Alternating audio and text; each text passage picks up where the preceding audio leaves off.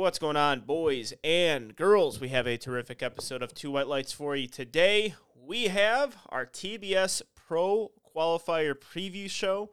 That is going to be taking place this weekend here in Houston, Texas, and I am excited for it. You should be excited for it as well as combined with Southern Regionals. Gonna be a lot of fun. Mark and Marshall know how to put on awesome meets. I'm excited to be there. Steve DeNovi is going to be in Houston to, for uh, commentating all the action, so it's going to be fun there. If you guys are in Texas, make sure you're going to this Meet Southern Regionals. It is going to be a great weekend for powerlifting. Come visit the Two White Lights booth while we're there. But we're going to see some awesome lifting. And we have a preview show. We're excited for it. But before we get into the preview show, talk about USAPL Raw National schedule change, what that means for certain lifters, the problems it presents, the problems it presents for a few prominent lifters as well. So we get into that. Also, the IPF is banning people or suspending people or whatever for saying that they might go to the USAPL in regards to bench depth. It's a classic two white lights episode. You know, typical IPF stuff. So you got a preview show. USAPL does some, did something. IPF is acting like IPF does, and we talk about it. That's two white lights for you. Make sure you are subscribing to this podcast on Apple Podcasts. Leave a five star rating, leave a review there. Spotify as well, leave a five star rating there. Go to twowhitelights.com, go to the shop, get some merchandise. Make sure you guys are using the codes that all of our athletes have, and also you can listen to Two White Lights on our website as well, and you can subscribe there. Without further ado, here it is Two White Lights. Yeah, Ooh, baby, I like it raw. Yeah, baby, I like it raw. Ooh, baby, I like it raw. Yeah, baby, I like it raw. Shimmy, shimmy, y'all, shimmy, yam, shimmy, yeah. Give me the mic so I can take it away. Off on the natural charge, bon voyage. Yeah, from the home of the Dodger Brooklyn squad. Wu Tang killer, hubby's on the swarm. Rain on your college ass, the stone dorm. For you to even touch my skill,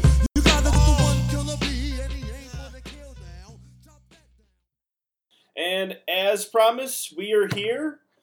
We got the whole group assembled so we can talk about uh, Southern Regionals, Texas uh, Barbell Syndicate Pro Qualifier, but we did miss uh, a good amount of news um, with you know IPF Worlds recap, uh, IPF storylines, a whole lot of stuff going on in powerlifting. We had to put down our meme making to actually discuss this. And within the midst of all these events, uh, USAPL had a schedule change. How long ago was this? two weeks maybe. Two and a half, Yeah. three weeks, probably. It's been a while. I think it was like it was literally like right in the middle of IPF Worlds because it seems like perfect timing that USAPL while the IPF is doing something really good that the USAPL would screw up. That, that's just kind of the way it goes. Like they, yeah, but yeah, schedule change. Do you want me to just go through it. it? Since I, I'm, I'm the Steve. You- You're the the over, overlord of USAPL registration, yes. You are you are the person who is on top of it. I think the I, most. I in the broke this news. I broke this news as well, but it wasn't You me did. that found it. I can't take credit for finding it originally. It was actually one of my lifters, and then that led to some things. But either way, I broke it, and apparently, someone USAPL. I'm supposed to wait for announcements now. I'm supposed to not announce things that are on public websites. Uh, I guess I, that, I didn't know that, so that was that was news to me. So everyone to understand, if USA posts publicly on their website, we shouldn't be talking about it until they announce it themselves. Have you ever it's noticed that publicly on their website? It doesn't count. USAPL says USAPL has really detailed announcements after you decide and we decide to announce things. It's almost like if there's a, a possibility that they won't announce it in a timely fashion. I- so yeah, the lifters well, have remember to do last, it. remember last year the, the the the TSS racks. I waited so long for that one. I waited like two months. That was crazy. Two months. You know what's before funny, announcing though? that, and then like two weeks before announcing, I'm like, no, screw it. You know what? I'm not going to keep it a secret anymore. People need to know. You know what's really funny though, uh, because we're, we're gonna get to this, but I think people were more upset at the TSS combo rack thing as opposed to this one because people were upset in some regards and it affects people differently. But this is actually, I think, a a bigger issue. Uh, so I I originally actually made a story kind of ranting on this. And I took it down because I want I want to see how it plays out because one of the I mean it's a big issue for the fact that like I don't think USAPL understands that like when people sign up they start booking things. I had to go change mine. I actually could not extend my hotel stay for an extra day. Uh, because one of my lifters got moved to Sunday, I was planning on driving home on Sunday. And one of my lifters who got moved, who's the one that alerted me, uh, uh, I couldn't extend it. Fortunately, I found someone with an Airbnb I can crash with. But like this is that's an issue. Like people would book their stuff. Like this is a thing. Like th- this is such an easy thing to get around, and that's the main issue. Not so much the change because the change makes sense. I understand why they need to do it. Change I've been wondering- 100% necessary. Yeah, oh, it's 100 percent necessary. It had to happen. No ifs, ands, or buts. They, they, I mean, just they just screwed up from the get go. Like, not only is there a cap for Raw Nationals, which they never announced in the first place, mm-hmm. there's also a cap for each day. Like, you can't just have 600 people on one day and like 200 on the others. Like, there's a cap each day. We knew that. that, that that's pretty obvious too, and they just never really thought of that.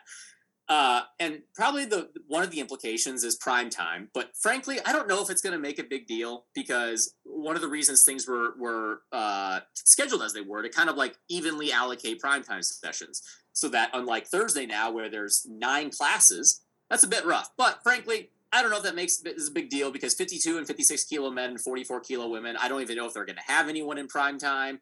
I don't know. I'll wait to kind of see on that if that's really that much of an issue or not, because it, it probably isn't going to be. The two big issues are one, the fact that this could have easily been avoided, or three issues. One, could have easily been avoided. And it's just a continued thing of like, why aren't they learning their lesson? Because it's, it's just a no brainer. Um, two, it's an issue because people legitimately did have to change travel and change flights and change hotels. I don't know how many, but people had to do it, and that really sucks. Three,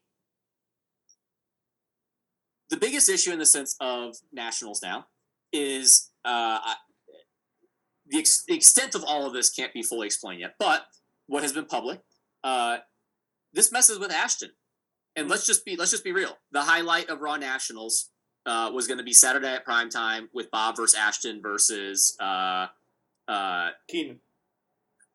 Keenan, Keenan, as well as Petrie was going to be in there. We'd also have the 75 and 82 and a half women. But either way, that, that's the highlight. That's that's the big ticket. That's the most, well, I shouldn't say the most watched. Russ might still pull more.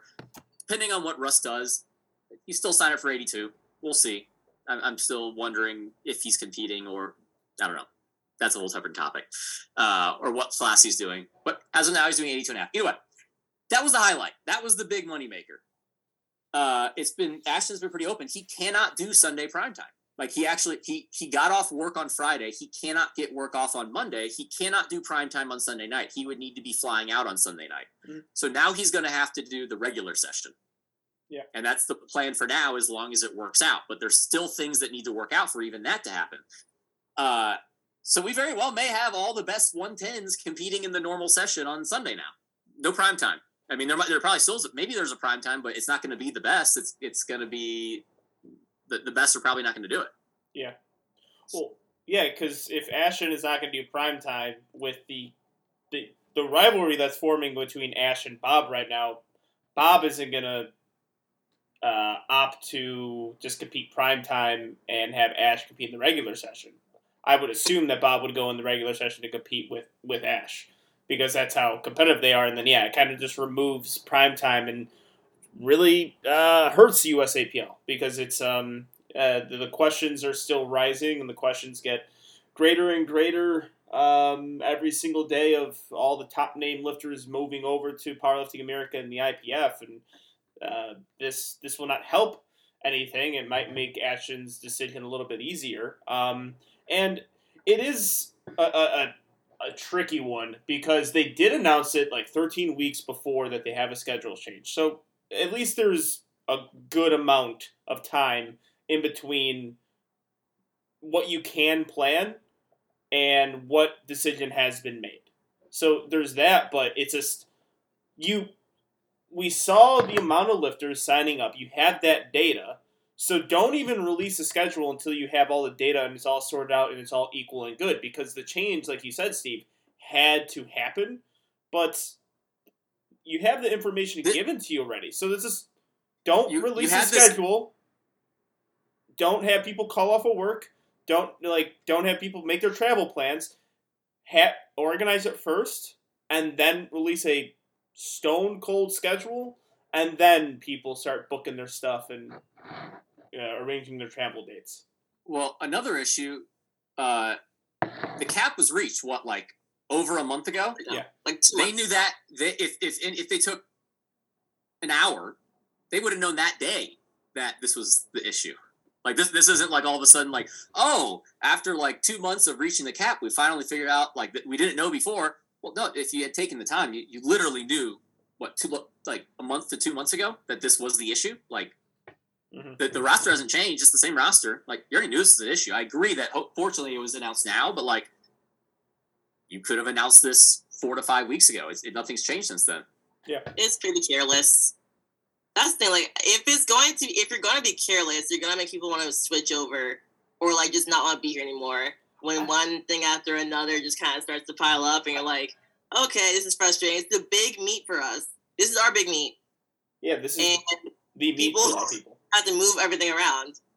Oh, well, I, I, I don't know if I would call it careless. I would call it more so growing pains with this split because this scheduling has gotten a little bit worse, and it's because I believe the person who was working there before, I, I think that I got Yeah, this per- confirmed. it was Mike person Z. who was the yeah Mike Z, from what I know, he who's now the co-president or president or whatever the title is. Uh, with Robert Keller, he's in charge of Powerlifting America. He was in charge of registration and schedule or registration prior. That was his job.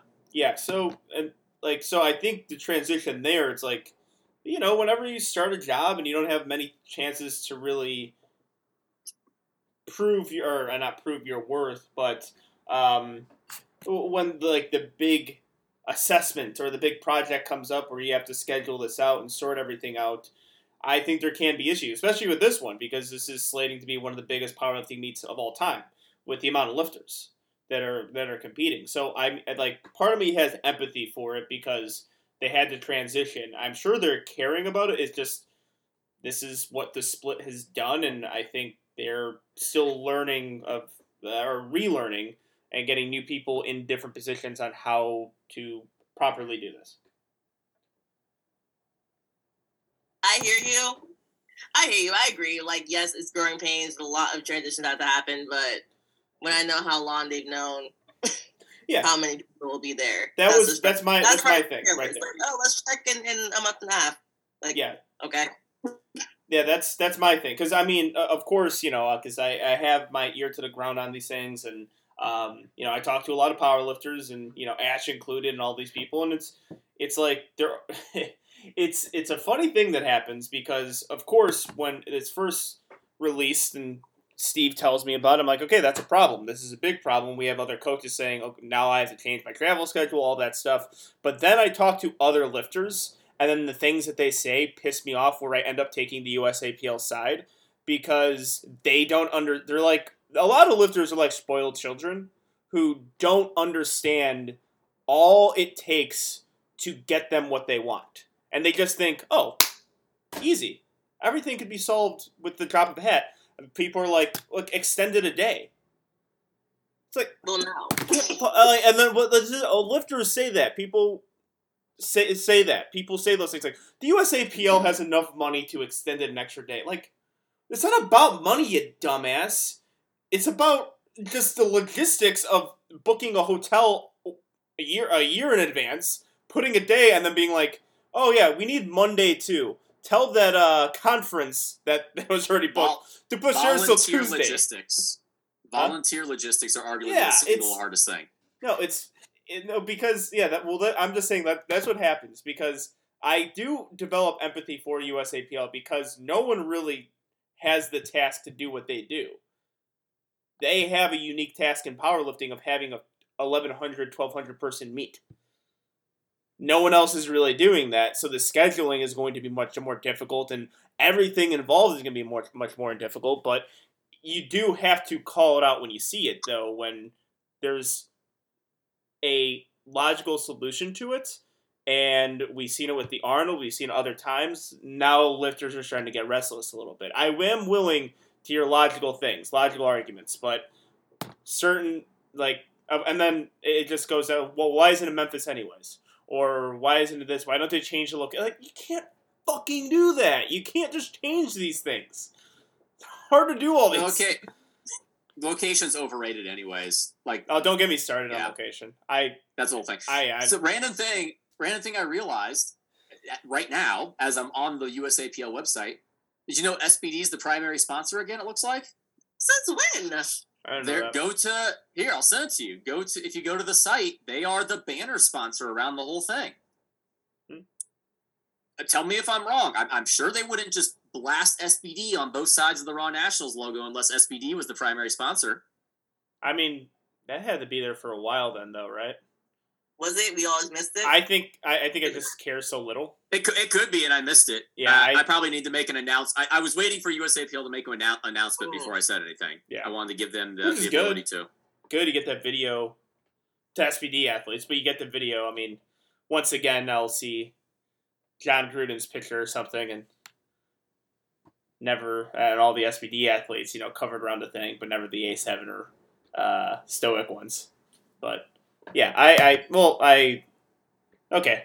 Well, that's good. I, I just I like it. I like SPD being involved. No, They're I just- like S. they're the- No, I do too. I, the- I like I like be- videography. I mean, granted, it's only going to be for SPD athletes, but Yeah, even so, I mean, they still got the best media team in all powerlifting right now, like Yeah. far and away. So it's just good to have them in. But yeah, for sure. Yeah, I think that's about it for nationals. I mean, we don't have to overly rant. I think it is. I think it is. It can. I mean, reason I'm didn't overly rant or get pissed on my stories is it, just had to happen. Like, there's no ands, or buts. It had to happen. It should. It just should have been avoidable. Uh, and the only true issue that probably is arising is the the issue of of Ashton. But maybe they can figure that out, and there's not an issue. Maybe maybe maybe in the odd way they do morning prime time or something. I maybe they could do something. No, They- no, nope, That's not gonna work. not gonna work.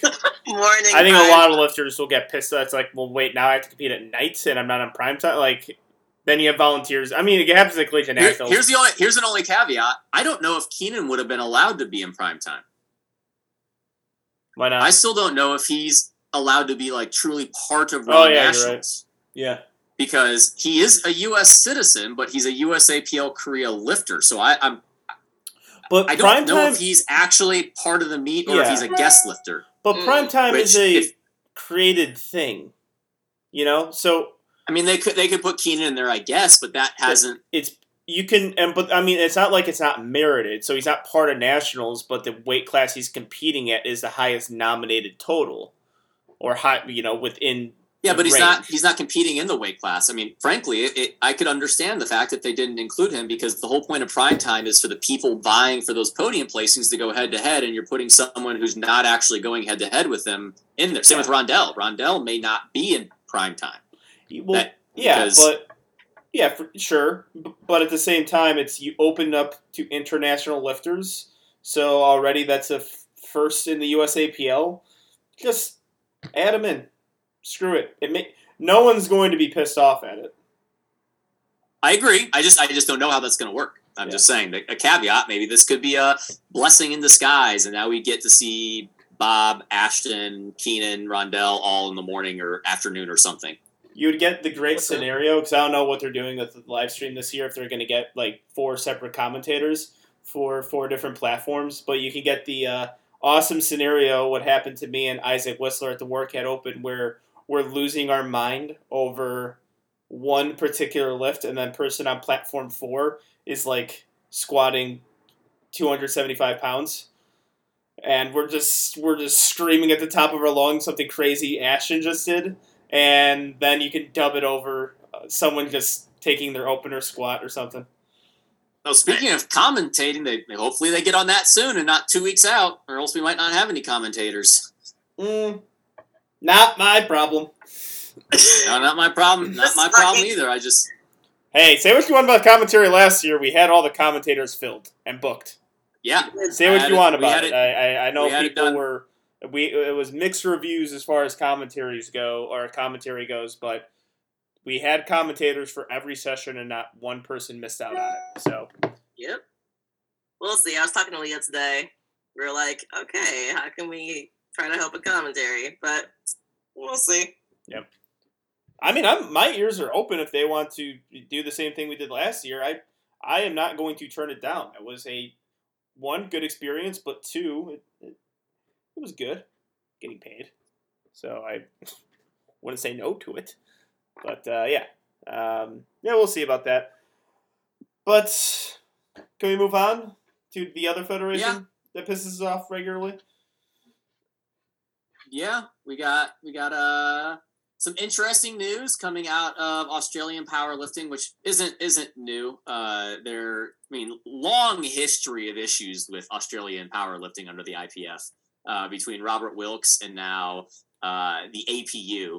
But yeah, the the the we've got Kelly Mann of Performotion, Performotion, who's uh, who's talked about her plenty. She's Megan Scanlon's coach.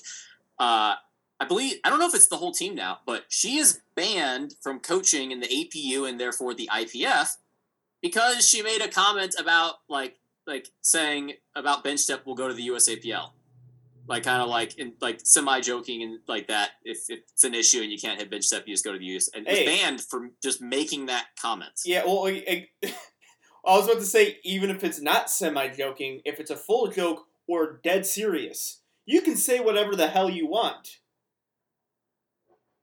Yeah, I, I, I'm looking. I want to know where it says in the IPF rulebook that you are banned as a coach for uh, critiquing uh, a rule. Because based on that precedent, should should we? We should definitely be banned. I, we'd probably be on a double life sentence. I said Gaston worked out at Curves.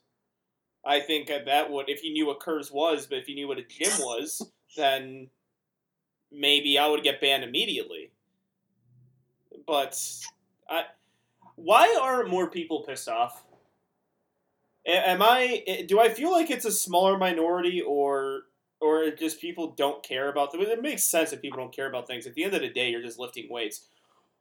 But we have so many examples because of course we have to hear whatever what the USAPL does wrong. We have to hear nonstop. Hey, squat meme deadlift. Make a meme about this. I know you're a pro IPF guy, but make your meme. Some part powerlifting does it. This is ridiculous. It's stupid. It goes against it does not help the sport at all. You're banning people because your ego is being attacked. This does not happen anywhere else. This is unprofessional bullshit. You you, go into and we especially see it with um, with Train True that podcast episode. You have people saying cut ties with USAPL. That would be your best option in this scenario. At any time, if you are told to do that, that is a massive red flag. There is a big problem. But you know, people rather talk about the shitty USAPL live streams. That's that's more the attention. And lifters can't Yeah. critique things and say things or joke about things. Squat. Oh, uh, yeah. Just call it like. If you make memes about this shit, if you're not part of the IPF, it can't hurt you. It's true. I mean, I think that's I, I still. I was gonna say, that's the most fascinating part. Like, this is the only sport where this happens. Like, this doesn't happen anywhere else, where you can't just say something small and simple. It's not a big deal, and they will ban you because you hurt their feelings. Yeah, I, you can still molest women very in very openly distributed videos, and you're fine. for that, a while that at was least. that that one. They just they just let Sheffield like silence that one, and then just kind of kicked it under the rug and never never went back to it. Yeah, they're sitting. Yeah, sitting there like, hopefully the live stream's good for Sheffield. Oh my god, hopefully the, the, the lifts are good. Hopefully every. Hopefully Jesus squats a thousand, benches six hundred, and deadlifts nine hundred. Please, let's have everyone talk about that. Because if the, if if Sheffield's a dud, and then you get this new story on top of it, then you have the IPF screw. It's we talk about the USAPL how they need to change things, and it's like, are other people going to say the same thing about the IPF aside from us? Because I don't know. it, it's getting it's it, it is Well, a think there- I frustrating think- thing because this does frustrate me to my core because I'm a person who likes to joke around or not even joke around, be serious about my opinions, and I don't want to face the repercussions of having an opinion. Well, the things I'll say about like to defend of like unbiased of why maybe other are you saying other countries or other people in the Eh, U.S. People in the U.S., people in other countries, equipment other companies, podcasts, One everything. other countries I can understand for most countries they don't have another option. Like there is no other like option for them to do other than the IPF. And so if they're going to have very strict dictatorship where you can't say anything, I could understand not saying something because if you say something and you get banned from that federation, you literally just can't powerlift. There's nothing. Like you're done. Like there's no other alternative, and that's the majority of other countries um, versus the U.S. I mean, frankly, we, we say a lot of stuff we complain, but I am I am uh, not privileged. I'm happy that like at least we can say these things and we aren't going to get banned. Versus there are other countries you make a meme about Gaston, you joke about bench depth, uh, anything like that. I mean, I've heard of a lot of other stuff in the APU. The APU is ridiculous. There's there's a lot of weird suspensions that go on there, um, and you just get suspended because they they can do whatever they want because there's no other th- there's nothing else to do. Like you can't do anything else. They can control it. I'd be, regardless of how uh, how big of an issue you think Gaston is for powerlifting, I would be way more cooler with him if he had some element of like a sense of humor. Like if he had, if he can take a joke. That that would, granted, I would still think he's inept for his, But his jokes position. are why we're not in the Olympics. Yeah. Same with memes. Yeah, Olympians don't. That's why There's we're an not- Olympian lifter who his only caption. He's a great lifter. His his caption, I, I don't know if he's Chinese or Japanese. I I don't know the lifter, but his captions on Instagram are always "My nuts are fine," or "My balls are fine." He just puts that in all of his captions. He's in the Olympics. The Olympics don't care if you're inappropriate on social media. And they especially don't care about Giga Chad memes. They they don't. I don't I don't know people on the you know the Olympic committee, but I've seen it happen. I, I've seen Olympians how they act on social media. They're okay with it. They probably won't care about powerlifting. They barely care if you if you take drugs. This is true. They're the Olympics. That's true. They really kind of don't do. care if you do that. They do care if you have money and can give the money to them, though. Yeah. Yes. Yeah, That that's is that is a that is Olympic IOC mainstay. Yeah. So I don't know. It's just it's a But, growing yeah. frustration for me. yeah, just another ridiculous one, and it's it's it like I'm gonna keep ranting about it because I feel like if if someone doesn't, it's gonna just continue to go into the rug, and I'm just gonna continue playing complaining about this Article 14 crap and riling it up so that I it, it's got to stop. I mean, I mean, I made the story post that I mean it's only two coaches, but the fact matters between Joey and I, seven of the 16 lifter, we had seven of the 16 lifters who won Open World Championships. So that means seven of the 16 lifters had coaches who were suspended hmm who won an open world championship. People are speaking out more about that, which is good. I, I do like, Like, that's yeah. So, Sonita, uh, her fiance, made a post uh, yesterday, I believe, about I, I don't know the situation. It seemed like maybe because of how he where he's going to compete, he can't do that if he wants to be able to help her out. So he's going to have to stop competing to help her. It's just all ridiculous. And there's only two people on this planet that think it's a good idea, and those two people are in control. Yeah, I, I, I think more lifters are speaking out on it, and it's and it's good. I would I would really like more lifters to do that because it is ridiculous. Just or and coaches too. It is ridiculous having people give you attempt selections in the crowd. It's just stupid.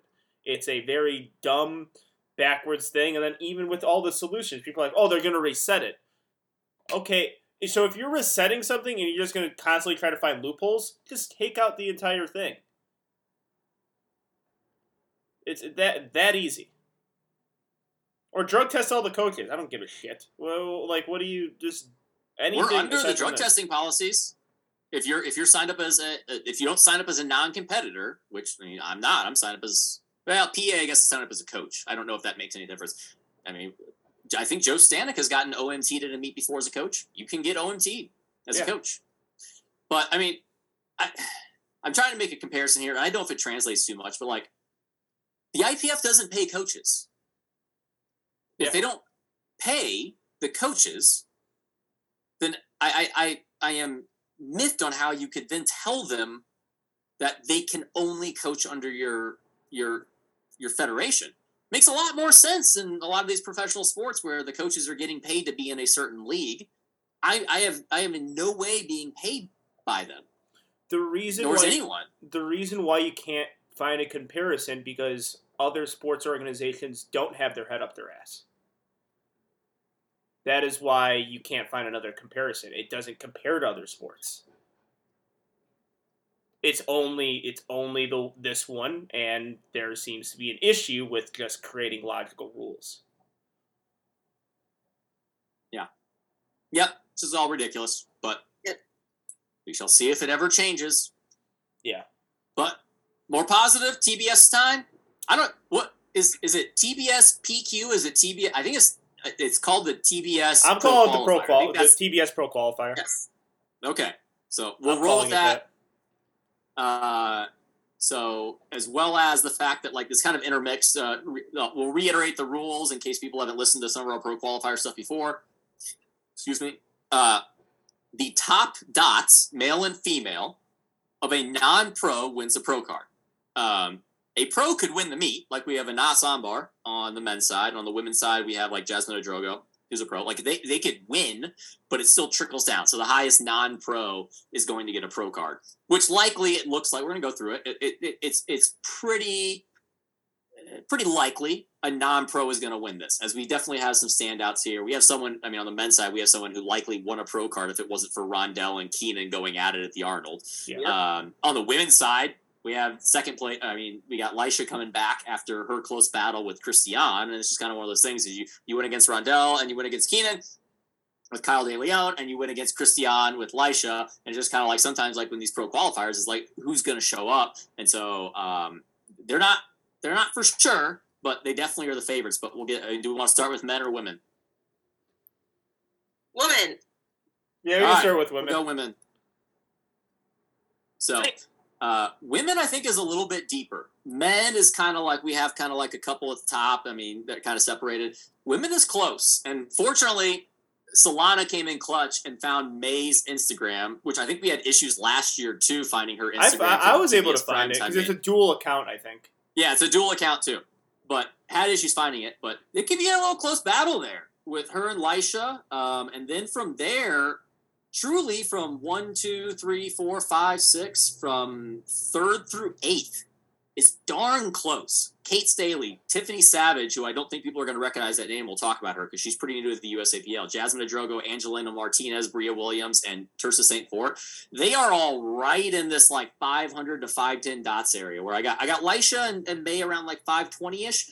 But either way, this this is one's this one's a, a this one's a pretty close one, especially if we're talking top three. Well, my Yeah. take. Uh, you continue, Solana. Like I said, I'm very excited. I'm also very happy that Marcellus, shout out to him, gave me May's Instagram when I DM'd him. But she's not she didn't post a ton of stuff recently, but just from what she has posted, I'm it's looking like she'll have a really big uptick from her last meet, which was in September of last year. Like she had a 160 squats. It had a teeny bit of like a pause, which maybe had some up and down, but that was a few weeks. No, that was a while ago, and it moved well. So I'm like, okay, from there, I think she can even maybe top that. She had a 105 bench that was six weeks ago. That moved very well, and that was only five kilos off her best. And then I saw her 200 kilo deadlift, which is huge for her because that's already five kilos above what she had last meet, and that was like December. So it's Yeah. looking like from what I just projected for her. I also have her in the mid five uh mid five twenties, like five twenty six, particularly if she can hit everything I I guessed. And then we all know Lisha. Lisha the scrapper and her training seems to be going really well, even though I saw like a miss like squat double and like not the best day, like for her like her week four, day four. Um since then was her training going really, really well. So I'm thinking she'll also be around five twenty five. That's what I have. That's a yeah. Lisha's Lisha's always tough because uh, most well, one she doesn't always post her training, but two, if it's not for that like final like heavy SBD day about five weeks out, it's really hard to know what she's gonna do because everything's so light leading up. Which for the Arnold, she nailed all those, posted all of them we saw, and this time she didn't. So it was a bit tougher to kind of get a grasp there. I mean, at minimum, I think she can be able to match what she did at the Arnold. Um, it, it's hard based on the fact that I didn't see that main day um, and kind of what went on there to have an understanding of like where we might see an increase, whether it's squat, bench, or deadlift. Um, one thing she likely will have is a bench chip I think she will still have. I'm not 100% positive on that. I didn't go look and see if like some other meets have changed the American records, but you can set American records at this meet. And remember, we have the dumb rule that you can set age American records. Yeah. Yes. That still that still exists. That will be something we'll talk about come USAPL Nationals. Is we still have the dumb age American records that you can set while competing as an open.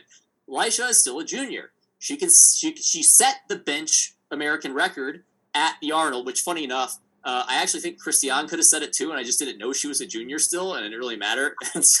I mean, I, I, think she could have, but whatever. Uh, either way, uh, Lisha hit 118.5, and so she could do a chip here. And with, with the dots meet, that's not as important because the, the chip is more important when you're actually going off a total, so it's not going to be huge but she could have an American record chip on bench. Uh, but yeah, I think that could be really, really close. And honestly, I don't know who's going to deadlift last because they're both around that 200 kilo mark. Yeah, you have a an interesting uh, lineup of lifters here too, and also one thing I would just want to point out. This goes for the entire meet. Is the Carolina Primetime is where I think our first example of a pro qualifier. There was a lot more pros at the Carolina Primetime, where uh, or for this one, there's less, but uh, also the amateur lifters are probably the the the odds on dots leaders as well. So like Brandon Petrie is, is kind of on an island, you know, with like the men's side, uh, Carolina Prime Time. For this one, there's no one really on an island. Um, it is really close between all of them, and yeah, I see a battle and really trying to uh, figure out analysis between um, and May is, is very difficult. Um, I I would probably have a better idea of May if this was more active. Um, in also like because I, I don't recall you know performances at nationals. I just really have based on one meet last year to go off of just watching her compete. Where Lisha, I mean, we had the first Texas Barbell Syndicate Prime Time, uh, Nationals, Corrupted Strength Classic. We have the books on Lisha. We, we, we have a better idea on what she can do. Agreed. But, want to dive into the rest of people? Yeah, well, then, yeah. exactly. That kind of gives way to yeah. people rising so I'll bring up Tiffany Savage because it's it's going to be really close with Kate, Tiffany, Jasmine, Angelina, Bria, and Tersa. And Tiffany is is kind of like the newcomer. She was a USPA competitor. She just did a USAPL meet for the first time, and I don't know if they were trying to like do third attempts, but they didn't. Like everything was incredibly easy. Like she yep. easily had five plus kilos on every lift. I, I think it may maybe it was a qualifier, or maybe it was like an end of a block kind of like I, I don't know. I don't know if that was either way. Looked like she had a ton more in the tank. Very well could be the favorite at 82 and a half because frankly she actually if, if she had been she so uh, right now autumn green has the american record total at 82 and a half uh, tiffany did more than that at uh, wait no she did just under it 832 and a half I've got her projected to go 545. I think she can set the American record total in this weight class, which makes it very interesting come nationals. I mean, I, I don't know if she signed up for nationals. Let's actually check real quick. Uh, but if so, she she might be the favorite in this weight class. And I mean, I've got her right around at a 5'10 dots. Nope, she's not signed up for nationals, unfortunately. So this is her nationals. Or maybe, I don't know. Actually, you know what? If you win your pro card, I believe you get a nationals invite. Yeah. If you did not get in because all pros are. I think that's something that you do. Yeah. I, don't quote me, Angela. Am I right on that? Well, we yeah, because it looks like yeah, you get some registration and yeah, uh, you got to make sure you have won those meets as opposed to just signing up and announcing that you signed yeah. up and got into nationals so, without yeah, if, winning your pro card. So, well, actually, unfortunately, well, Tiffany could win, but she's got to be able to beat Lisha and May to get her pro card. But I think if you get a pro card and you weren't signed up for nationals, I think that you, you do get an invite. Yeah. Either way, uh, she's the she's I think she's probably going to be the breakout person. Oh yeah. Um, it's going to be close though between her, uh, Kate Staley. She obviously competed at collegiate nationals. Didn't quite have the day she wanted, and really hasn't posted a lot of training since. So it's kind of hard to get an idea for her. I really just kind of pegged her around what she was planning to do at nationals and missed because she missed, I think, all third attempts, and if she pretty much just able to hit those, that gets her right in that 505 range. Jasmine Adrogo, uh, she's very much coming back after not really. Uh, she kind of took a little bit of a break there, and she looks really, really strong. Uh, her always question mark is how does deadlift show up because she's kind of iffy on deadlift. If her deadlift shows up, I think she is uh, right there at that five ten dots as well. Um, and then the big blow up that, frankly, she could surprise even what I had projected is Bria. Mhm. Uh, and I, I'm going to set the goal. Bria needs to beat Marcellus's dots so she can be the strongest one in the family. Well, I already I already kind of crowned her the strongest one in the family because I think eventually she is going to surpass Marcellus on dots and also potential accolades as well as a lifter. I mean, where I've got her right now, total, I've got her around like a 430 kg total. That would probably put her on the podium at nationals at 56. I think. Exactly. So I think yeah, I think she is. I, we- we've seen gradual improvements from her from a lot of those meets, and you know I've I've comment I've commentated a lot of those meets and done you know scouting for those meets as well, and yeah, improved lifter and also I, think I said this on a lot of po- uh, podcast episodes has all the makings right a true craft lifter. Got the body, got the muscle on the frame, got the leverages, got the technique, got the good coaching. And she's a better she's a better trash talker than Marcellus too. Yeah, she's yeah, she's quiet as shit. But then when she gets on social media, that's um you yeah, you thought Marcellus was savage with the uh with the, the flex video. Like just her story post or no zero zero fucks given. None of it. I'm just way more like- unleash it. I, if if we were in a sticky situation and we needed someone to step up, Marcellus or Bria, I want Bria to take charge. All right, I'm Like I don't want to. I don't want to rant too much on this, but Marcellus needs to make like seventy-five posts in order to get his point across. Like it's him speaking, and then then there's a lot of words. Steve knows about a lot of words, using a lot of words. Bria uses like three sentences, Yep. and it and it hits. So definitely, when you can use less words and get the message across, you're a better trash talker. Right. And I'm also paying attention to what you say because Steve Marcellus, you know, I think you already know this, but if if I just have to keep clicking to get through your points, I'm probably not getting any of uh, like any of it. But if you if you could give it to me in three sentences, I could read all of it, or a 15 second story post of you saying something. I- I'm get, I'm retaining all that knowledge. I agree. I want to actually talk about her numbers though. So last meet she had 157.5 squat, 80 kilo bench, and then 170 deadlift, and she surpassed all of that in the SBD session that she did down at like Carolina Prime Time three weeks ago. She had 162.5 kilo squat. It moved so easy. I was like, wait, you PR'd? Like I thought that was like a warm up. It was like wild. She did 83.5 kilo bench, and that also moved very well. And then she had 177.5 kilo deadlift. I thought it looked good. Steve noted that it, he was not sure about it. I thought it looked good, but I I saw the lean back. I'm not I'm not saying I'm not saying it was Reds. I'm saying it was close. Like Okay. depending on who is the judges, I'm, I'm having to think about it again. She kind of has one side that's that she doesn't have an even lockout, and so you might have one side judge give like a soft shoulder or something. I, I'm I'm saying that and not remembering exactly when I was looking at it last week. But either way, I'm I, I don't think it was a bad lift. I'm just saying she has also historically had some issues on third deadlifts. Um, and that's kind of come back around, and it's from that lockout. So that's the only reason I put that there. I- But you're right; like she she absolutely crushed that SBD day. I think at I will say- TBS, Destroyed it. TBS One prime time last year, I think that was her issue. It was just deadlifts. Well, yeah, but she was pulling sumo, I think, then. Yeah. And she switched back to conventional. Yeah, it, she same issues though. And I was like, oh, yeah, you do shift a lot laterally. That's why she switched back to conventional. Yeah. So I think she had a better chance of hitting that third deadlift just for that. Yeah, for sure. Yeah, and uh, well, yeah, that's that's a you a, you know a good a good play there too. If you have that issue going to conventional, you have less variables to uh, worry about. Uh, but yeah, I do. I mean, I- I am safer her going around uh, this time around with her deadlift though. Um, a little more confidence there. Yep. And another lifter coached by Marcellus is I might be saying it wrong. Tursa or Tirsa? Are any of you I knowledgeable on that? I actually Ah. I I could have been mispronouncing it the entire time. I was calling her Trista, I'm gonna go- which is I'm gonna go probably wrong.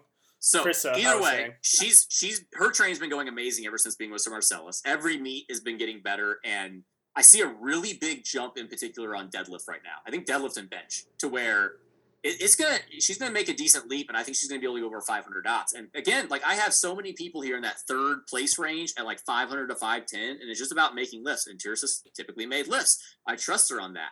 And Angela Angela Martinez too. Her training's going really well. I, I frankly don't know much about her. This is kind of the first time I think I've researched through uh, her training, but everything was going really well. Uh, bench, I have projected to make a 10 kilo jump from her last meet. She hit 90 kilos and she just benched 100 kilos in the gym and it moved pretty easy, uh, albeit maybe a short pause. She just deadlifted 210 and a half with more in the tank, squatted a PR. Um, I think, or squatted 160 for a single and it moved pretty well. And that was already her PR. I think she can chip that. But uh, yeah, I think it's going to be really close between Caitlin, Tiffany, Jasmine, Angelina, Bria, and Tersa. And it's going to come down the, the, the, the, the one thing that Tiffany is going to have is she's likely going to have the last pull.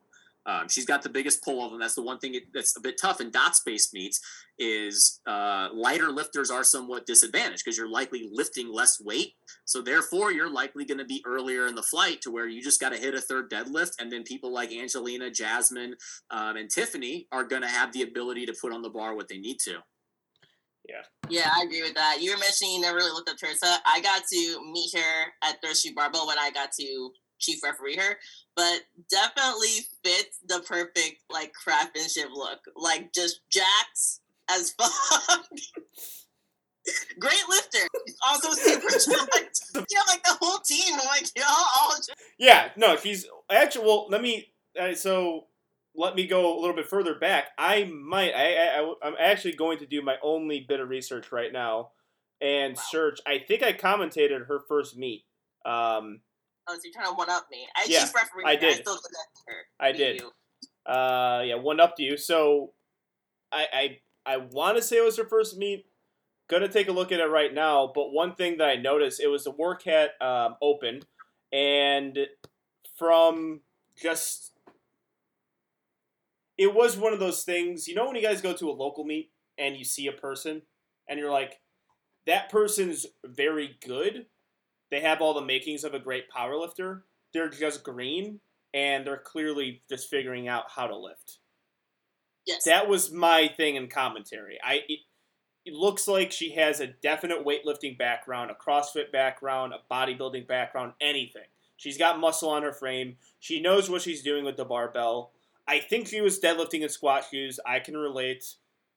When you don't know what you're doing, that's a thing that you do, and she was killing it. She was, I think, close to a nine for nine day on that day. But I'm like, that person sticks with it and starts to figure out things, they're going to be a very good power lifter. Well, she stuck with it. She figured out things and then got a good coach. Now you're probably seeing just the unraveling of a very good lifter because the foundations are there. And that's for everyone listening. If you guys listen to these preview shows, if you have muscle on your frame before you step on a platform, you're to have an advantage over people who possibly have done two to three competitions who don't have that frame and build. Like I mean, I that's think, I think that's typical. Like, if you were an athlete before you started powerlifting, chances are much higher you'll be pretty good at powerlifting. Yeah, if you know how to, if you if you can work your way around, a, if if you work your way around a barbell, if you've done some barbell training, you're going to be good. You're going to have a good start in the sport. And okay, just pulled it up. Um, yeah, I think uh, California State Championships. That was her first competition, and I, I did commentate that. Me and Oleg uh, commentated that meet. So yeah, that's why I love doing those local meets because then you get to see like the three or four lifters who are probably going to take that step above. Like don't win best overall lifter or anything. Um, oh wait, was that? Yeah, I think that was. It, it didn't win best overall lifter, but has built significantly since. All right. Do we have anything else to add, or we want to make some predictions?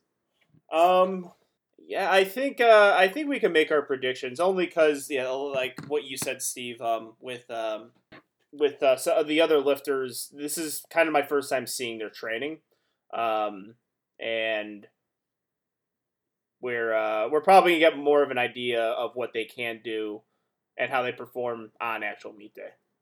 Word. All right. I'll lead off. I'm going with Lisha first because I, I think it's going to be super close between her and May, but I'm more scared about Lisha making a t shirt about me Mhm. if I'm wrong. so therefore, I'm going to go with Lisha for the win. She's also just been in these situations before. Um, Yeah. She's been in a lot of close battles between dot space meets and collegiate nationals. Uh, and I, I think she just has that experience. Um, May in second, and would not shock me at all if she was able to pull it out. And then I'm just I'm gonna go with the person I think is gonna break be the breakout star of the meet uh, is Tiffany Savage in third. Okay. And also, Steve, I just want to throw out there, even though I'm fully, fully confident Lisha can beat you in a fight, like hands down, one on one, Chess will definitely beat you in a fight. Oh yeah, I, I would hope. I think he So yeah, and, and also ninety five percent of the USAPL. yeah, if, if we get this wrong, the first person that would talk shit is Chess. He, had, remember I talked about zero filter. Zero filter with that gentleman. It just does not exist. It does not. It's not incorporated in his being. But I'll go. Um, I have Lisha first as well. I'll have May second, and for third, I'll have Bria. All right. Even though I can't see her super current training, I will say May 1st. I will give Elisha second. I think it'll be a huge battle. Can't wait to see how it plays out. Third place, I'm gonna give it to I'm gonna give it to Jasmine Drago. Okay. Yeah, I, like that think that's someone who's think I- underrated I- going in this competition is Jasmine. Yeah, I, I mean, she just she needs could. to hit her deadlifts, and I think Yeah, that if she- in a great spot. Yeah, if she hits her deadlift, she could. I yeah, I.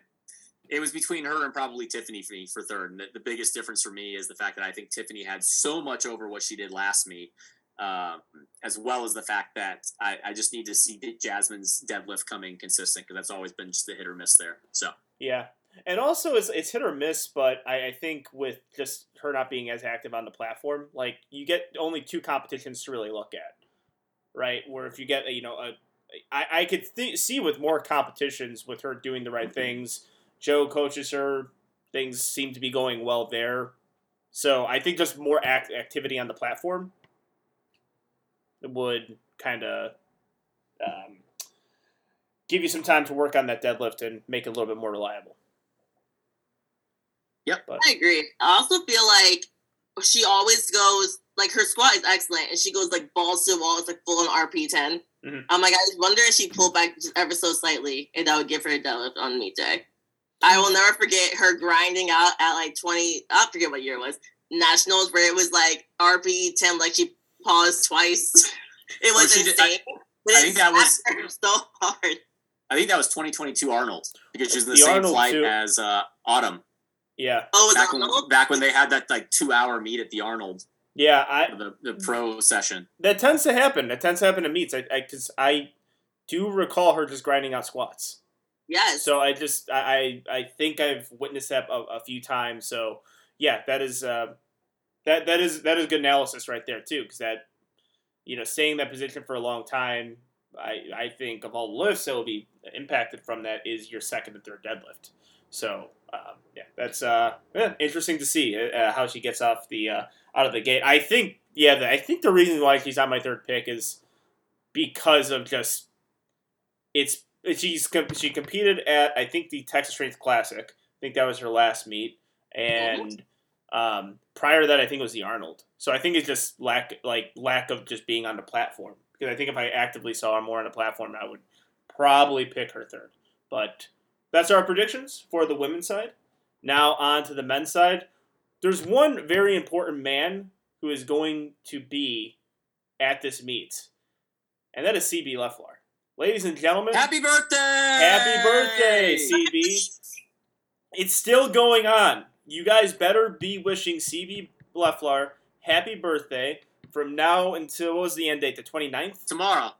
No, 20th? tomorrow's the last day. Okay, so tomorrow's the last day. So I so now I am forced to release this episode tonight. I thought I maybe had an extra day, but no, I have to release this episode tonight because it is the last day to wish. uh, Twenty eighth is the last day to wish CB Leffler a happy birthday. But in the meantime, of course, because uh, actually, let me explain the rules again. If you wish CB Leffler a happy birthday from, I believe it started the twenty first to the twenty eighth, and the one day that you got it on his actual birthday, the first person to wish him a happy birthday got a free Leffler Bros shirt. I believe that's how it worked. Yep. And Yep. And I assume on maybe on the 29th we'll announce when his ac- actually I don't think we can announce when his actual birthday is. That's confidential. It's No. more so we can just announce who won, and then they have to sign an NDA that they'll never disclose which day they messaged. yeah, that person knows. only that person, and Yep, then everyone Only else. one a person will find out what the actual birthday is. Yeah. So, in the meantime, because we still got some time left, you know, because not everyone's going to win a free t shirt, go to lefflerbros.com, use promo code 2WL15, Solana15, and Orc15, and get yourself the best merchandise in powerlifting. Make yourself look good from head to toe in Leffler Bros merchandise. Also, look good in the gym and outside the gym. They got you covered both places. Don't forget to visit on Instagram as well. And remember those promo codes 2WL15, Solana15, and Orc15. And now to the men who are competing, he's just going to be looking good at the. What's up? Just tell them they can wish me a happy birthday. You get nothing but a double tap heart from me. Yes. Oh, I mean, if you mention if you get mentioned in your story, then you just repost that, so that works. That's that's that's my rule of thumb too. Just double tap like, and then you're you're you're on the story if you mention me. Um, but onto the because CB all he's going to be doing is looking good at the VIP tables. We have, I think, a rather interesting group of men competing. I think a lot. I mean, just statistically, a lot more men competing in this pro qualifier. Um, and I think you do have some favorites kind of breaking out from the pack. Um, and it, it's an interesting one because Kyle DeLeon, I think, would be my pretty easy favorite going in, but not competing at 82 and a half. Short layoff between the Arnold. He's not. I didn't know that. Oh, I don't think he is. officially? You didn't know that? I did not know that because I thought it was still up in the air of what he wanted. Because he That's for signed up for ninety kilos. He signed up for ninety kilos at nationals, but I've been hearing it's still up in the air of what he's going to do. Oh, that makes sense. Uh, at this meet, though, uh, no, there's no way. He could, I have no idea. there's no reason for him to really cut to this meet. Well, to win the pro card, Well, yeah, but I think he- could go in as a light 90 based on what he maintains his body weight at and be good. Because I think if he totals something, I think he can total over. Well, we're giving the analysis now. I think he can total over what he totaled at the Arnold at a heavier body weight, um, which I still, still think will put him in good position of 550 to 560 dots. Which I think that's the wheelhouse kind of to win this thing. It's 550 to 560. I, I had him. I did. I, I did not. Well, well, we'll find out eventually if he's cutting. I don't but know if that was a secret, and I like, apologize, but I'm almost I- 110% positive he is not cutting. Okay, well that will make a difference because with cutting, I had him around like a 565 dots. I think if he's weighing more around like 84 to 85 kilos, that probably brings him down to 550.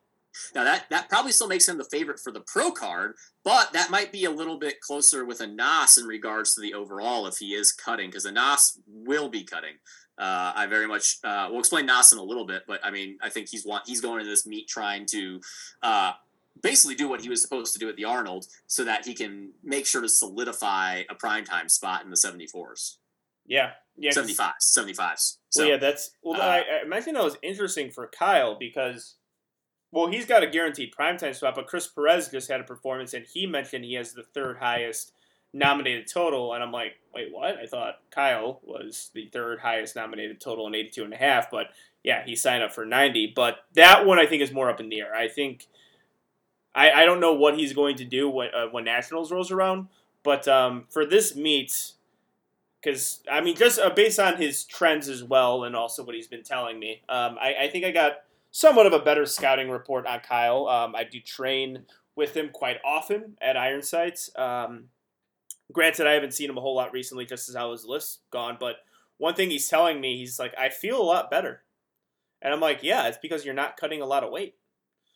He's, he's like, yeah, I feel good. He's like, doesn't feel like I'm about to compete. I'm like, usually when it gets close to competition, I've seen him before, and it's you know he's he's got he has to restrict himself on his diet. Kyle is huge, and he's big in the sense where he's. I, when when I he first squats and you spot him, you can't see you. Yes, I just vanish. I am gone from the spot. Uh, but he is so well put together. I remember the first time I met him at Warcat. I think I, I, I told the story many times. We got into a little bit of a we got face to face with each other. He said he's going to catch up to me, and I laughed it off. And he has the last laugh because he eventually did that. But he just wasn't as big. Now he's just jacked, jacked, full. Uh, he, I think, just really fulled out that physique. Um, so that's why I think at 90 he would be just such a good, good, good lifter. But he's got the weight cut down pretty well. But I think Kyle DeLeon just going into a meet with more energy is a very good sign. He doesn't Yeah. really underperform at meets. It's always hard. Yeah, he doesn't underperform. I expect him to, for sure. I, I expect probably like a, I, I'm guessing a 10 kilo bump over the Arnold because frankly, it's really hard to project him because he Mhm. never really does anything. It's it's kind of like Sean Jin too. It's the whole it's the whole Jaron Yamane way. They don't really do much in the gym that alludes to what they're going to do on the platform. They have this pipeline of going like 50 kilos under what they're going to do over an eight week span to what they get to the meet, and then they always peak amazing. It's really hard to tell what he's going to do. I just I just very much expect probably 10 kilos over, especially if he's not cutting. Which if he does that, 550 plus dots, and he's probably going to take he's going to probably take the pro card, but it's close. Like I said, Anas is going to be close on dots, although Anas already has a pro card, so it could still trickle down. And then uh, I, I've got Brandon, uh, Yeehaw the Pharaoh. I'm not sure Yeehaw! It's- it's- That's our boy. Uh, Uh, and then uh, Dylan Campbell. Are we going to do another preview show on him and him not show up? it's in Houston, competing? so he better show up. He's he's showing up for this one. You sure? Yeah, positive. Well, I don't talk to him. With him. a ski mask and an airsoft gun.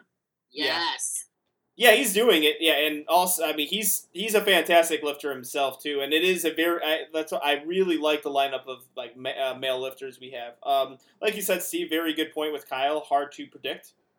Um, he, it, it's funny talking to him about like top sets and how close he is to competition. He's like, yeah, and he tells me like what he's worried about, like hitting a two seventy five single today. I'm like.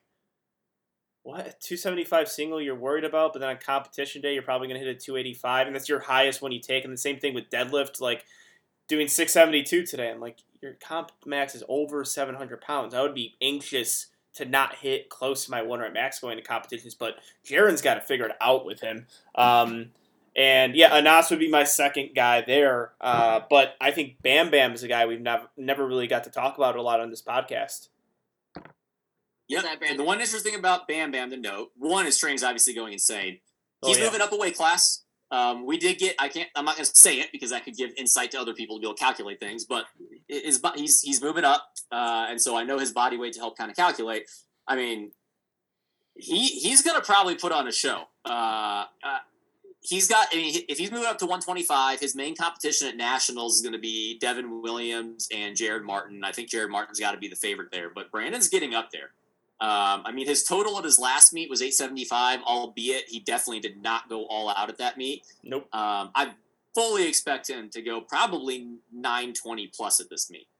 Um, and that's going to get him likely in that 540 dots range. And that's the little sweet spot I've got where I've got Brandon at around 540, I've got Yeehaw at 540, and I've got Dylan at 540. And then, frankly, if you want to throw it in there, Khalil Zaki might be able to pull a 540 out of nowhere because he tried to do it at uh, CPT with that final deadlift. And it, it kind of started, if I remember correctly, that 380 something he tried to load to win started moving. So I don't want to throw it out as a possibility, but that's a little bit more of a long shot.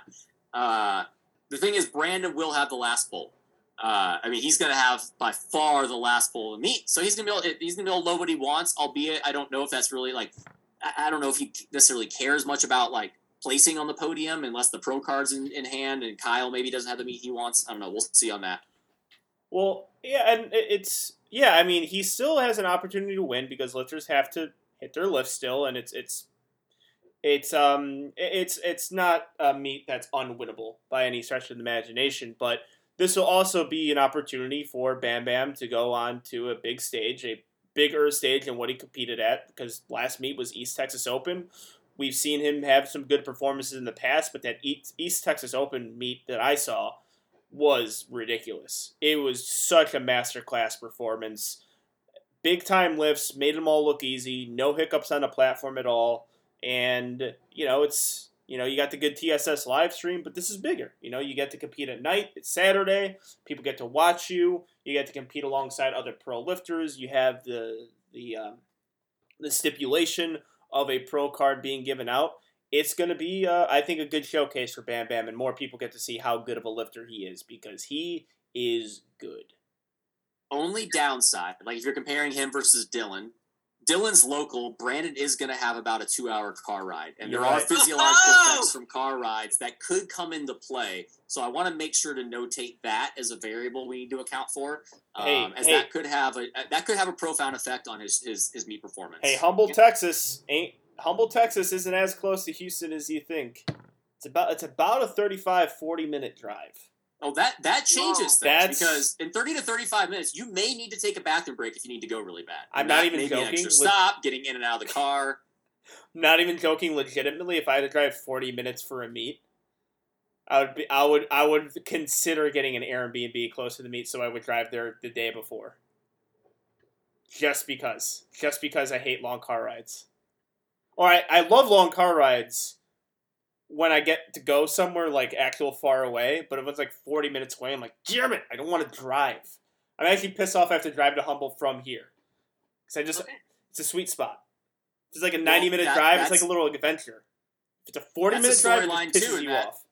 I am staying at the the hotel that's near the meet, so therefore I'm probably going to have the edge on commentating that day too. Then Oh, you do. Wow. You definitely Since do. No, I'm crashing with you the night before.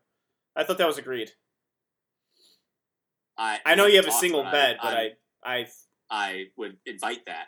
I mean, that's that's what I thought was going to happen. Uh, but Yeah. back on Dylan. um, Yeah, he, um, Yeah. Dylan, but that's another lifter who I think this could be a great spotlight for me, him too, because he competed at Corrupted Classic and he did really, really well. I love watching his lifts. His his lifts are aesthetically pleasing, super powerful, very explosive. I mean, just copy paste what I said about the Collegiate Nationals preview and then paste it into what I'm going to say now. He's he's an unbelievably good lifter, very young lifter. He is going to be a force for a very long time, I think, in the sport as long as he sticks with it.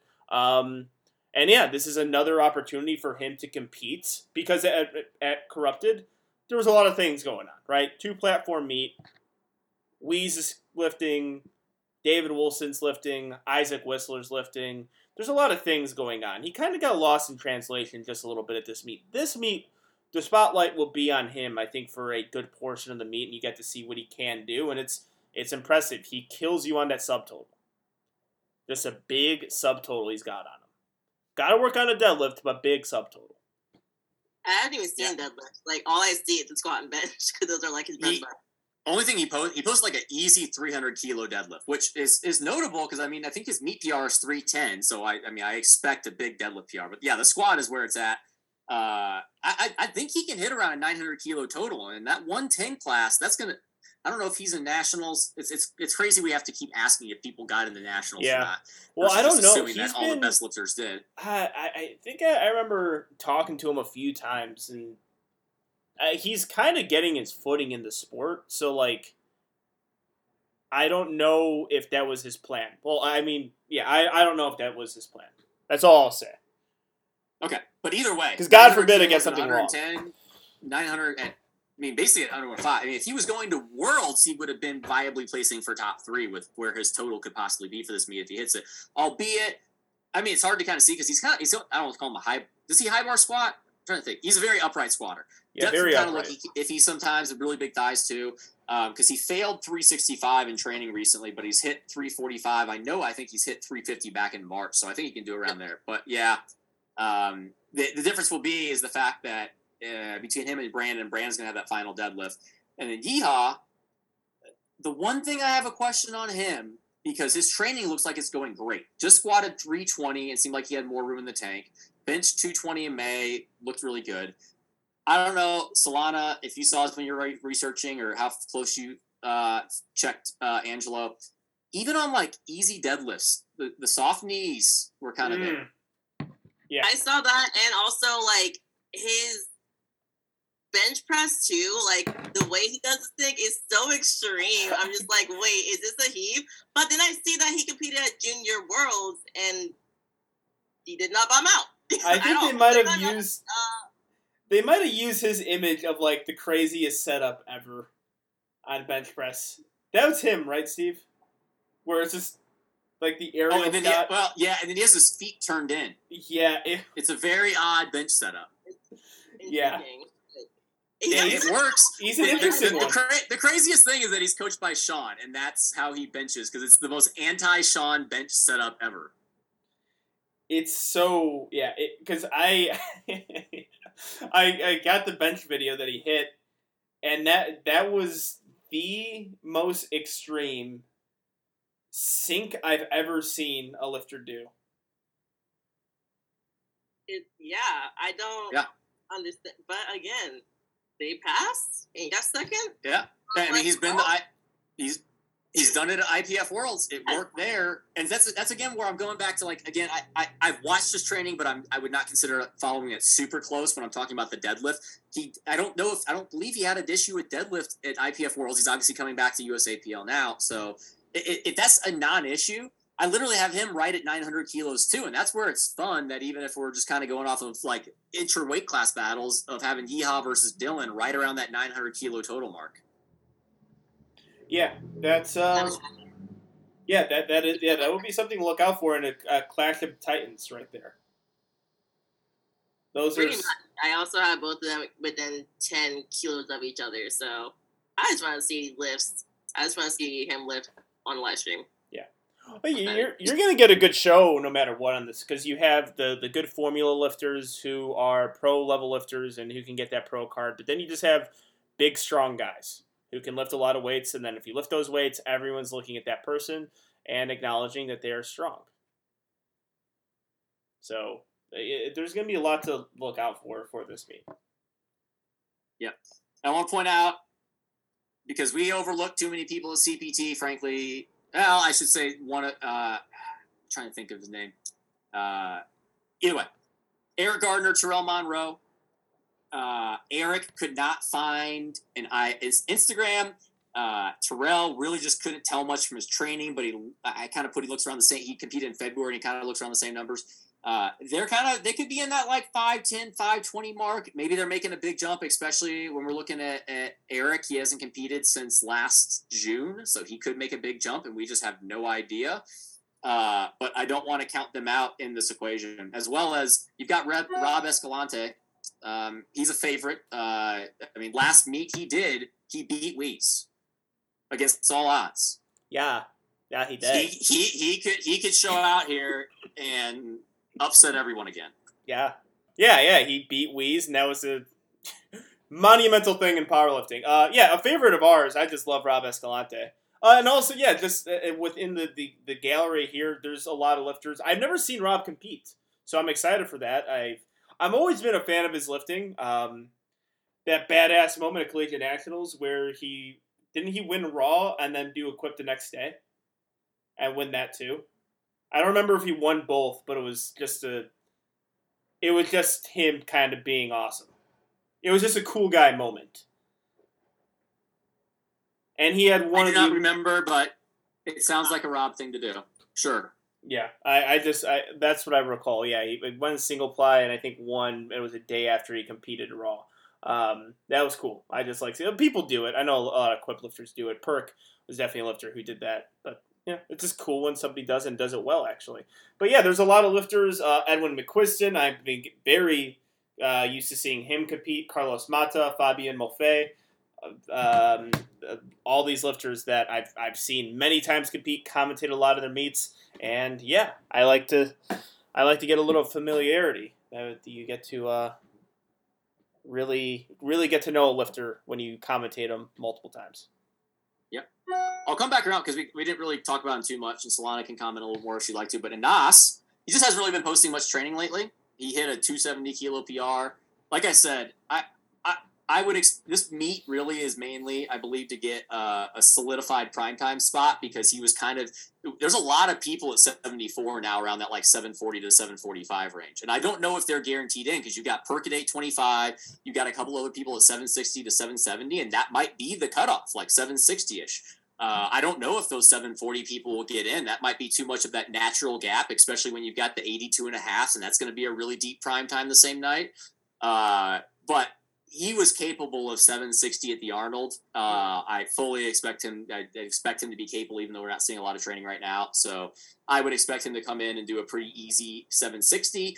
Um, and we'll see if he's kind of. I don't know how much he's he's planning to kind of go for the win at the meet. If Kyle kind of slips up, and that's kind of open. But I think it's probably more so make sure he gets that prime time spot at nationals. Yeah. Yeah, the the Nationals question or the prime times question is going to be asked a lot in the next six weeks or so. Yes, it will be. Because I don't know. I do not know what they're doing. I, I, I tell everybody. I'm like, I'm like top five right now. I as long as you're top three, that's how you know you have a guaranteed spot. I do not know. Like, don't ever expect that you're in prime time. Yeah. Unless you're a 67 and a half kilo lifter, the woman, it's going to be hard to guess. Yeah. We now have our own prime time. So I was like, all right. I'm like, oh, okay. Yeah, because even uh, me rank, me ranked at fifth. I like I'm not going to say yeah I'm I'm a shoe in. I don't know. So That is true about the 67 and a half. How I got to look at this now. That- that's going to go. That's going to go cra- That's going to go crazy deep then, because there's just no one else. Like you, you don't have to fight for anyone. I know. yeah, so uh, All right, now I got to. I was really excited to do the combo of 60 67, so I was like, I'll leave it there. Yeah, that seemed like a that that would have been a awesome night to have 60, 67 women, 75, 82 and a half men. That does warrant going down pretty far, though. I'm going to guess for 60, I'm getting off top. I'm going to guess 67 and a half women go down to 480. It looks like that's where the natural break in. So that actually works out pretty well. So it's 1, 2, 3, 4, 5, 6, 7, 8, 9, 10. I'm going to guess 10, 67 and a half get in. Okay. So I said it here. All right. Either way, going back around, do we have anything else to talk about in regards to lifters or predictions and wrap it up? I think we do predictions. All right. Solana, you go first because I think Yay! you going last has hurt you in some in some capacities. Like if you're just want to be different. Uh, okay. I'll give Cal DeLeon first place. I will give a Nas second, and I will give. I'm gonna give Dylan third. Okay, Steve. Kyle first, Anas second, and Brandon, if he wants that third spot, he's going to know exactly what he needs to load. And I don't know if there's a limit to his deadlift right now. So Brandon Dudley. Yeah, I might have to echo that. I would love to change, you know, the picks, but I cannot pick against my boyfriend Kyle. Kyle number one, uh, two I got Anas, and Bam Bam is three. Solid. Yep. And Alrighty. I'm looking forward to this. I get to see Steve. It's always a good time when uh, I get to see my co-host. Solana, you will not be here, right? I know. Sad Yeah. face. Yeah. We doing anything Friday night? I'll be in at like four or five. Oh God, Friday night. He's getting the oh, he's getting the. I've been trying to cut down on the uh, the stuff, the the going out stuff. So Aw, that's nice. date I want Yeah, just a little date night. Take you out to get some tacos or maybe a nice nice steak. all right. Well, yeah, okay, yeah. We'll we'll, we'll figure something out. I gotta move. Uh, well, yeah, I'm in the process of moving right now. Um, but yeah, I think Friday will be if I get my because it's an easy training day. So yeah, Friday we can do something. And yeah, Saturday we got to go out with the cardboard cutout of Waskar. Um, that has to happen. Um, but it's going to be a great meet. Also, it's Southern Regionals. This is pretty much a national meet. It's got three platforms, Yeah. three sessions. It's going to be quite the day. Um, and we have a lot of listeners here in Houston, Texas, and also just throughout the Texas area. Come down to Southern Regionals. It's going to be a great weekend. We're going to have a booth set up. Things are going to go. I I'm very excited to see what Mark and Marshall do as uh, combined meet directors on this. I don't know what the official titles are for this meet, but um, I believe from talking to Marshall, he's the bottom and Mark's the top. That helps. Yes. I can see that. That's that makes that makes the most sense to me. But um, yeah, it's two guys who know what they're doing, who are super organized and also bounce ideas off each other, and it's it's cool to see the full evolution. Right? We had the Midwest prime time. Marshall got motivated, did the Carolina prime time. That influenced Mark to do the Texas Barbell Syndicate prime time, and now it's all intermingled, and we're all working together at one meet. So this is this is. Could you call this somehow my my? Would this be my grandchild meet because You're- if my my my sons were CPT and TBS you were is the you were the grandchild. sperm cell of this of this whole thing. You were the sperm cell, and then this meat is the egg. Okay. Got it. So I I'm think you know. I think you know Mark's- how this works. I'm I, I'm like I- yeah, I'm 50% getting it. sure. I, it's understanding now. I'm the sperm. Mark's the top. Marshall's the bottom. I get how it's all going in now. Simple story. yeah. All right. Speaking Uh, of I will- I was gonna say last thing. I'm gonna have the cardboard cutout so everyone can get pictures with the cardboard cutout. Yeah, for sure. Yeah, do it. If you guys want to go to Post Oak Ice House, I'm pretty sure no one's gonna be there at night uh, because it's hot in Houston. It's an outdoor bar, just really hot here and humid, and usually that bar is not too populated. So if everyone from Southern Regionals, I also I got to talk to Post Oak Ice House. They should be giving me some sort of kickback because I, I feel like I'm, I'm about to bring them a lot of business. But Post Oak Ice House, Houston, Texas, by the gallery area, that's where I'll be. That's where I'll be drinking with cardboard cutout Lascar and Steve, Nice. and ordering Lascar a Coke Zero and water, or a Got Coke it. Zero just gonna- and a water. Got it. I'll drink that. I'll I'll slam that. Tell you right, I, I could plow through a Coke Zero shots like no other. But All right, Steve, you got, a you got a commercial gym story? Does Yes! Solana have one? No. Solana has one. Solana has one. I, I said I'm kind of out right now. I've got to re. I've got to brainstorm because I don't have any. So, so Solana's got some. Let's roll. All right. So I worked at Equinox Paramus, I will say the exact place, for almost four years. And there was, so whenever I would have a client around 11 a.m., they would come up the stairs, a male client, they would come up the stairs and just look shocked and appalled every time. And I had like two clients that came at this time, different days, shocked and appalled. I say, hey, what's wrong? Nothing you don't want to know. All right, cool. So this went on for a few weeks. So after a while, I'm like, this particular client's name's Steve. I'm like, Steve, again, 11 o'clock rolls in. Steve, Hmm. why do you look appalled every single time you see me for this session? He's like, all right, fine.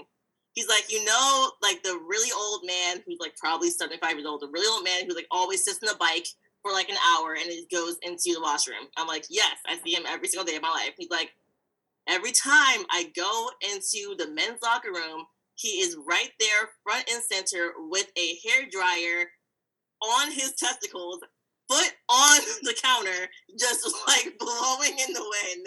Doesn't give a shit. And it's like the very first mirror when you walk in. It's like you cannot miss him. He's in your face. Well, that's that's on Steve at this point. You got to know. you What? got to go into the scouting report. You're like you just don't go into wait five minutes. Let him do his thing. but he's got to be on time for Oh, the touches. Fra- That frankly, was at room. commercial gym men's locker rooms, if there's an any senior citizen population, you're going to see balls. You're gonna see it. You're just gonna see. A, you're gonna see a lot of them. They want you to see them. The older you They're gonna get, put. They're the gonna more put their naked leg up you are they at the to you. gym. I guess so. I think it's fast, but he had to choose like the very first one in your face, and like, Yes. Yeah, it's just it's all over. and open. they're old, so it's, it's a lot happening at once. It's Yeah, it's yeah, that's us. Yeah, I uh I I'm, I'm sure you know if you worked at a gym for 4 years maybe you probably heard things, but yeah, that's a pretty common guy thing. It's like if you go to a commercial gym, you're to no matter what which one it is, you can be very used to one or not used to one. You'd be like, if I go here long enough, there's going to be an old gentleman very comfortable in his body who is just to walk around naked, talk to you, talk to you about what was going on last night, the game, if you saw the uh, the presidential debate, and just they just don't care. It's like, yeah, and blow dry his balls. Is that normal thing to do? I. anyways, to blow dry I- your balls? It's not normal, but I could. Not- I have a story of that exact same thing that Not- I could have used. not to. the I the weirdest one I ever had is I had an older guy come up to me um, and legitimately try to show me the scar on his ball sack. He wanted Oh. to show me it to show what he had to. He apparently had to get something removed, like a spot, and he wanted to show me the scar on his ball sack. Nice.